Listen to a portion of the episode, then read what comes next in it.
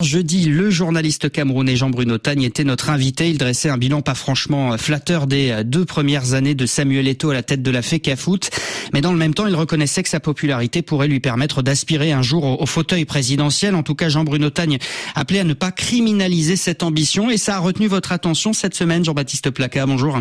Bonjour Gaëtan Plené. Alors faut-il comprendre avec ce que nous disait notre invité que pour un footballeur, vouloir devenir chef d'État n'a rien d'illégitime? Pourquoi le serait-ce et comment dénier à un ex-footballeur de talent un droit que s'octroie par ailleurs, sans même passer par le suffrage universel, tant de militaires quelconques? La jurisprudence est en quelque sorte établie depuis que George Weah, premier ballon d'or d'origine africaine depuis Eusebio, est devenu en janvier 2018 président du Libéria. Les vocations avaient alors surgi de partout et certains s'étaient même précipités à Monrovia pour son investiture. Au pouvoir, Ouéa n'a certes pas opéré des miracles et il vient d'échouer à se faire réélire, mais la reconnaissance de sa défaite en novembre dernier a conforté dans l'opinion l'idée que les sportifs pouvaient être mieux disposés que les politiciens professionnels pour admettre une défaite électorale. Et l'on se surprend à rêver de voir dans quelques pays d'Afrique les politiciens subitement gagnés par la vertu à la faveur d'une simple initiation à l'esprit sportif comme ce serait merveilleux s'il suffisait de si peu pour amener un peu de salubrité dans la vie politique de certains États.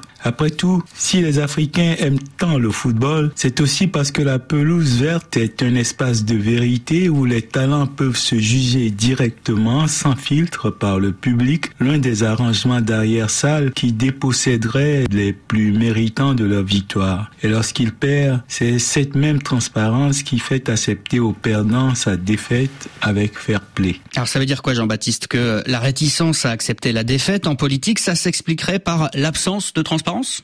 Lorsque les règles sont claires et qu'elles sont respectées, lorsque des chiffres bizarres sortis de nulle part ne viennent pas contrarier la vérité des urnes, les perdants ont peu de motifs de contestation. Hélas, tous les anciens excellents footballeurs rêvant de pouvoir politique ne s'appellent pas George Weah, tout comme le Samuel Eto'o que décrit Jean-Bruno Thiam ne concentre pas toutes les qualités et l'humilité prêtées à Weah connaître la défaite avant et après la victoire et savoir l'accepter pour s'éclipser après l'échec ne sont pas des qualités innées à tous les as du football. C'est dans cela que le geste de très grande classe de Mr. George est juste un merveilleux cadeau offert à l'Afrique en cette fin d'année 2023. Il n'empêche, Jean Jouet a fait naître bien des vocations hein, au Cameroun, en Côte d'Ivoire et ailleurs.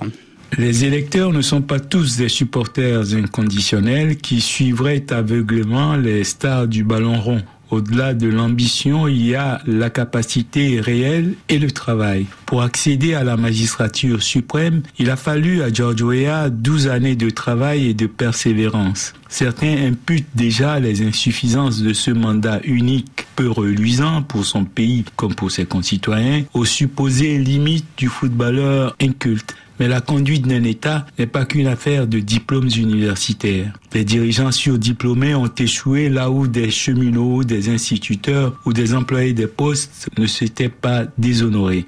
Diriger un peuple, une nation, implique aussi une certaine intelligence du terroir. Et au-delà du fair play, le véritable intérêt du football pour la politique réside dans le fait que c'est une discipline collective dans laquelle, pour gagner, le coach doit savoir placer à chaque poste le meilleur de ses éléments sans népotisme ni favoritisme. C'était Jean-Baptiste Placard.